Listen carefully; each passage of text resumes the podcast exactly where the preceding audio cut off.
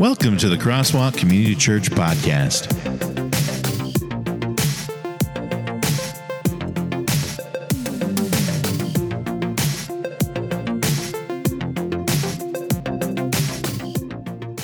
Uh, once again, I want to wish a happy Palm Sunday to everybody that's here. And uh, we're going to be continuing the series of breakthrough that we started last week. And we're setting our focus on believing for a great breakthrough in our lives. And the central point in this series is that God still does the impossible. Let's take a second. Who in this room was able to go and see the movie on Wednesday night? That's a, that's a whole lot of you. Wasn't it? I mean, just, it's an amazing story, right? And, and, and the thing is, is it's not like a story that we have recorded from like 300 AD or 600 AD. This happened four years ago in St. Louis, Missouri, right? So this isn't, you know, God's still doing the impossibility, the impossible in our lives. Last week, Pastor talked about believing big and praying big, and to believe for those big breakthroughs in our lives. He spent some time talking about making sure not to compartmentalize God, not to put him in our own little boxes. And because when we do that, we have this possibility of missing out on the breakthrough. This week, we're going to continue diving in, looking today at how we get in the proper position to receive the miraculous acts of God. We're going to look today at how we overcome impossible situations by the power of God. And so many of us are facing impossible circumstances in our lives all the time. Some of us, it might be with our jobs, our finances. Maybe it's our family or friends that are going through it. Maybe we have some health concerns, or it could be anything else. Maybe you've recently received some bad news from your employer, or you didn't get the raise that you were promised. Or maybe you've heard, like in the movie, you heard the doctor say that there just isn't anything else that they can do. And it's in these times that we start to see the impossible mounting in front of us. And so today I'm here to assure you that we serve the God of the impossible, the God of breakthrough, and the God who still performs miracles, and, and the God who knows you intimately, knows where you are at, knows what's going on, and loves you deeply. Now, some of us here may not be in this situation. For some of us, things might be going pretty well. Got some money in the bank, see that vacation on the horizon, everything's going a-okay. And if that is your case today, well then thank God for all the great things he's done in your life. But it's amazing how fast that can change, isn't it?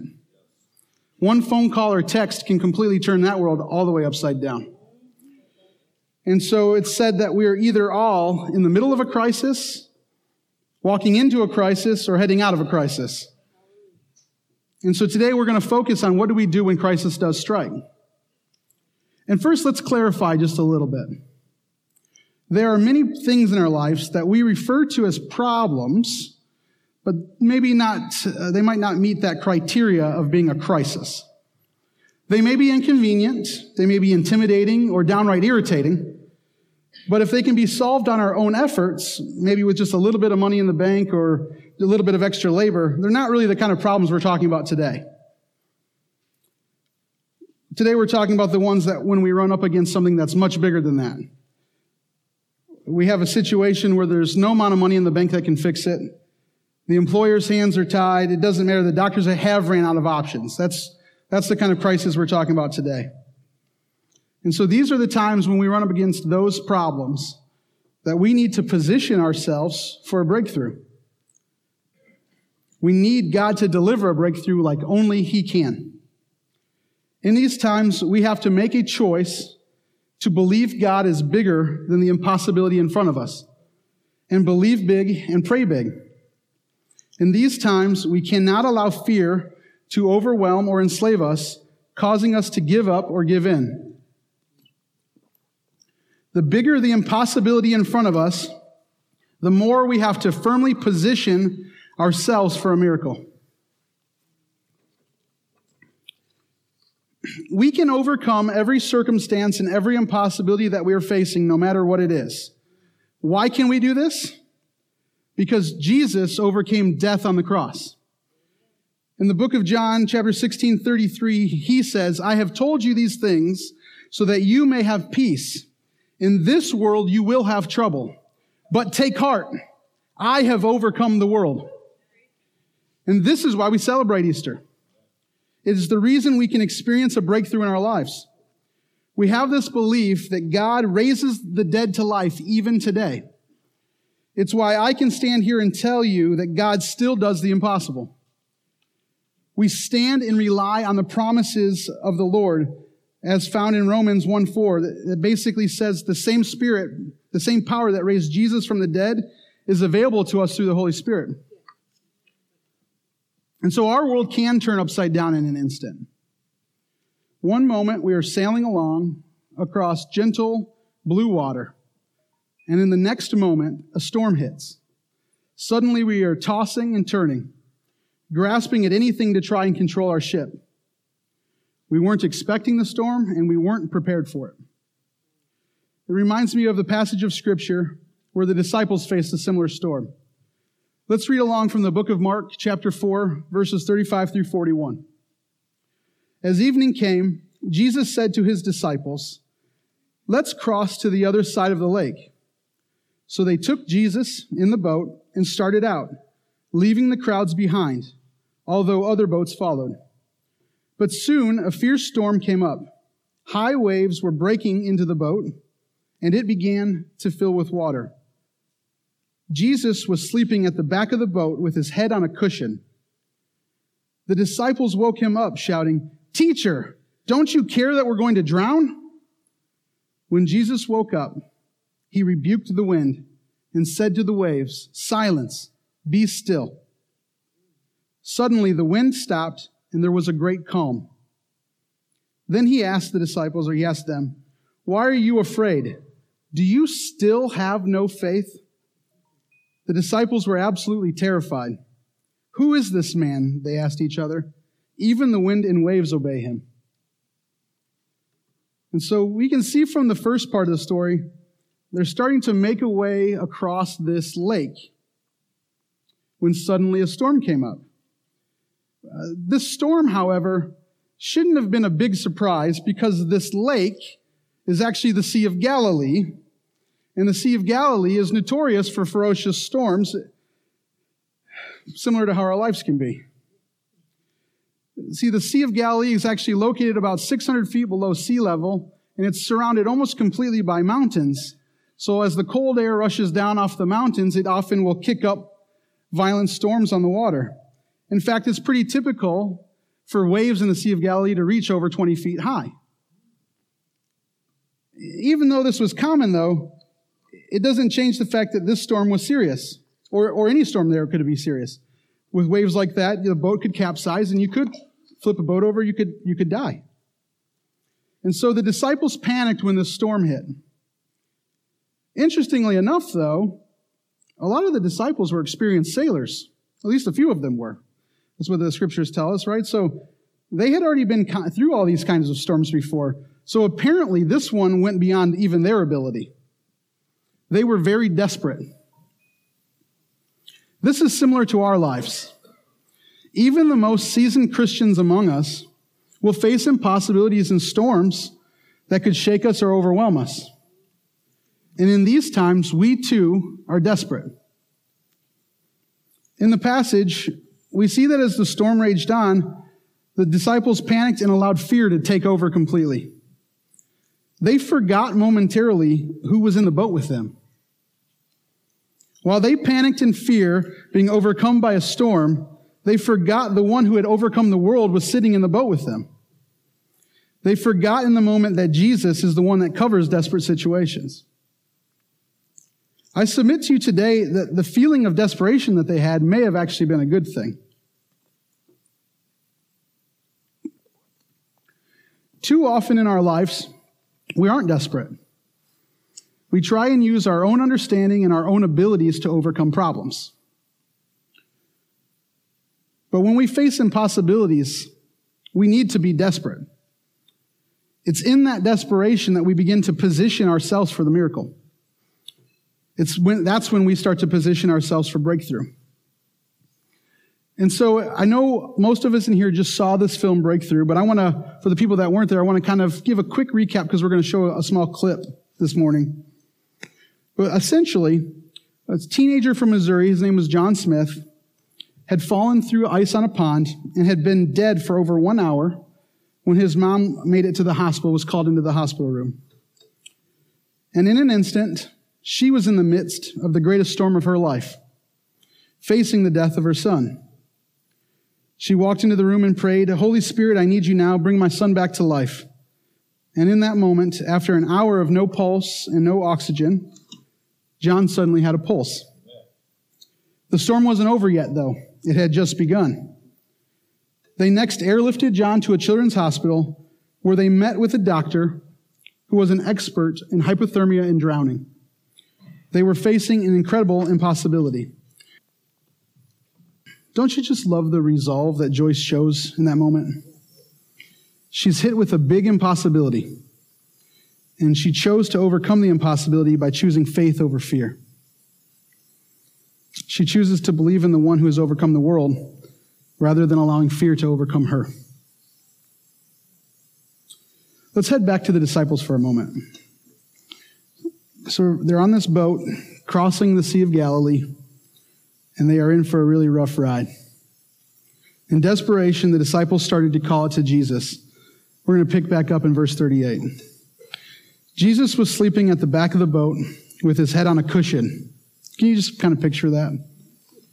This boat's rocking back and forth, and there the Savior of the world is sitting there just relaxing on a pillow. The disciples woke him up shouting, Teacher, don't you care that we're going to drown? When Jesus woke up, he rebuked the wind and said to the waves, Silence, be still. Suddenly the wind stopped and there was a great calm. Then he asked them, Why are you afraid? Do you still have no faith? The disciples were absolutely terrified. Who is this man? They asked each other. Even the wind and waves obey him. So in their panic, they turn to Jesus and he is fast asleep. They can't believe it's possible that anyone could sleep through a storm like this. In their fear, they even call out a question as if to try to get Jesus to fear with them. Teacher, don't you care we're going to drown? They seem confused that he was asleep. And even today, his disciples can feel confused when storms hit. We pray and nothing happens. Maybe we start to feel as if Jesus is sleeping. And when we feel this way, we become even more desperate. In the passage, we can see that this wasn't the first time the disciples had a lack of faith. I'm thankful that even when we do lack faith, Jesus is still powerful and can still bring breakthrough. God is still the God of the impossible. I'm thankful that his ability to break through is based completely upon him and who he is, and not on who we are or what we can do. So then, how do we overcome our impossibilities and not let them overcome us? How do we position ourselves for breakthrough? Well, the first thing we have to remember is that storms are going to come. Scripture clearly tells us that as we journey along with Jesus, various trials and tribulations will come. We need to be ready for them and not let them overtake us. Remember, Jesus is riding in the boat with us. He is on the journey with us. All we need to do is call upon his name. So I want to discuss three points that will help us overcome impossible situations in our life. The first point is we need to know your go to. What do you do when the storms come? When, what, you, what you do when they come also says a lot about you. What is your go to position? Is it fear, worry, or anxiety? Is it anger or depression? Do you try to fix it yourself? How long does it take you to admit that you don't have the fix? I submit to you today that much like the disciples, we need to remember that Jesus is in the boat with us. and we need to rely on the promises of God. David wrote this promise while he was facing his own impossibilities. In the book of Psalms 34, 17 to 18, it says, The Lord hears his people when they call him for help. He rescues them from all of their troubles. The Lord is close to the brokenhearted. He rescues those whose spirits are crushed. And in this scripture, we see what our initial go to position should be. But so often we refuse to cry out for help when we ignore our brokenness. We allow the impossibility to overcome us instead of allowing God to overcome the impossibility. Instead, though, we should position our heart and our mind for a breakthrough. And in doing so, we allow the Lord to exchange our fear for courage and our worry for bravery. Responding like this may very well affect the outcome of the storm. This is exactly where we need to believe big and pray big. We need to make our go to position praying first. Point number two is to realize it is spiritual. As I was reading through the material this week and preparing for this, this is always one of those ones where I think as Christians, when we're kind of at that 30,000 foot level, we're like, okay, well, I believe in God and I believe that He sent Jesus to die for us and that He's in heaven. And then when we start to talk about the fact that there may be an enemy still among us and he's actually actively trying to work against us, we kind of like to, I think some of us, we like to push that to the side because it's, maybe it's a little strange and we just don't like think about it. But the fact of the matter is, Scripture very clearly tells us in the book of Ephesians, chapter 6, we are not fighting against flesh and blood enemies, but against evil rulers and authorities of the unseen world, against mighty powers in this dark world, and against evil spirits in the heavenly places. We don't like to talk about it because it's a difficult part of our faith to understand sometimes. But we have an enemy, and his name is Satan. And Scripture tells us his plan. He has come to rob, kill, and destroy us. And he is the one that turns our life upside down and tries to bring out impossibility for us. So we often forget who our real enemy is. And we see our mean boss at work, maybe our exes, the guy with the Wolverine sticker that cut me off in traffic, or anyone else that has wronged us as our enemy. But they're not. Our enemy is Satan. Satan hates God, and he hates everything that God loves. And so, by the fact that God loves you, Satan hates you. And if you haven't heard that before, let me be the first to tell you Satan hates you. His goal is to destroy your life, rob your joy, and kill your faith. I want to share some points from Jesus and the apostles Paul and Peter warning us to be aware of these schemes. First, Satan will try to blind you. 2 Corinthians 4 4 says, The God of this age has blinded the minds of the unbelievers to keep them from seeing the light of the gospel of the glory of Christ. Satan will try to keep you from seeing and accepting and remembering God's truth. Satan will seek to steal from you.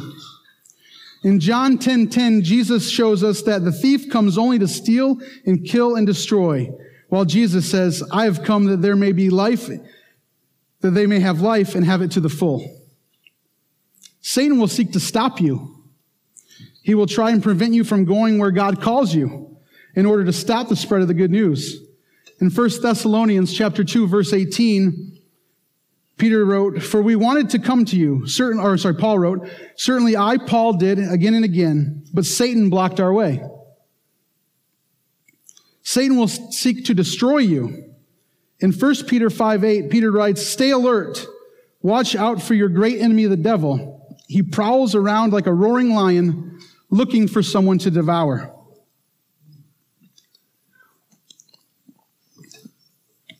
The battle we are in is spiritual and it's being waged in an unseen world. We see the issues in the physical, but the root of them is not here.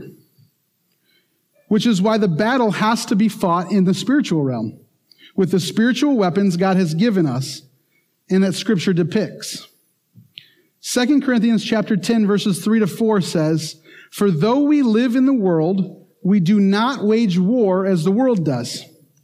The weapons we fight with are not the weapons of the world. On the contrary, they have divine power to demolish strongholds. We simply cannot fight on our own power. We need God's power. In Ephesians chapter 6, Paul says, Finally, be strong in the Lord and in his mighty power.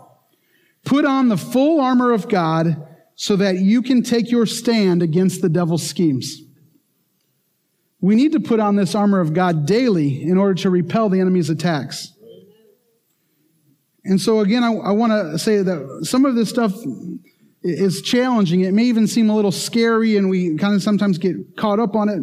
But we always have to remember the promise of God as found in 1 John chapter 4, verse 4.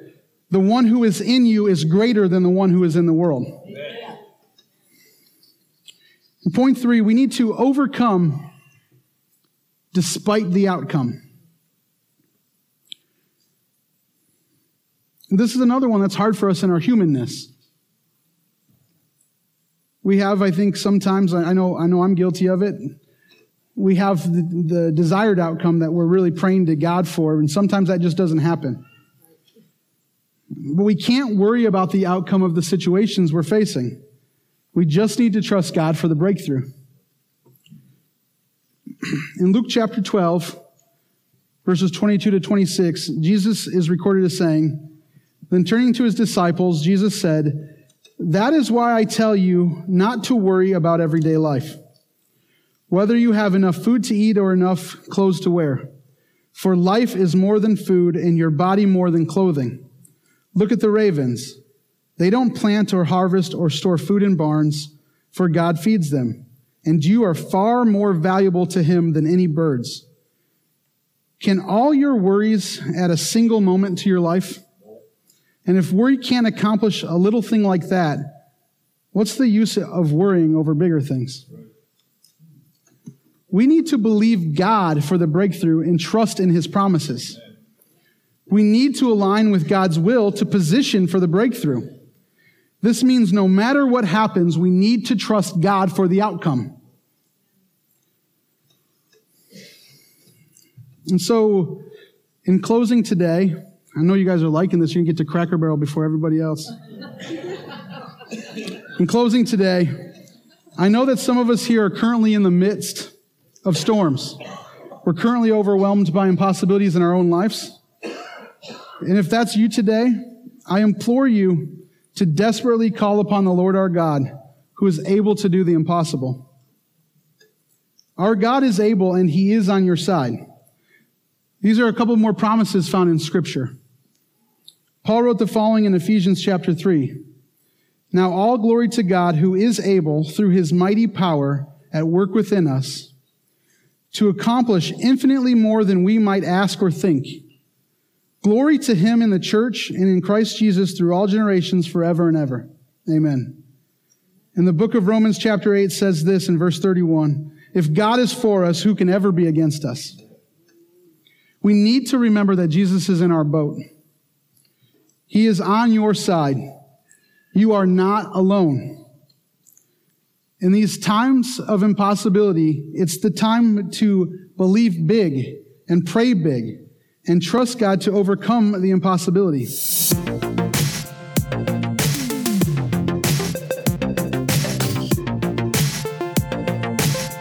This podcast has been recorded live at Crosswalk Community Church. Services are held every Sunday at 10 a.m. at 925 South Telegraph Road in Monroe, Michigan.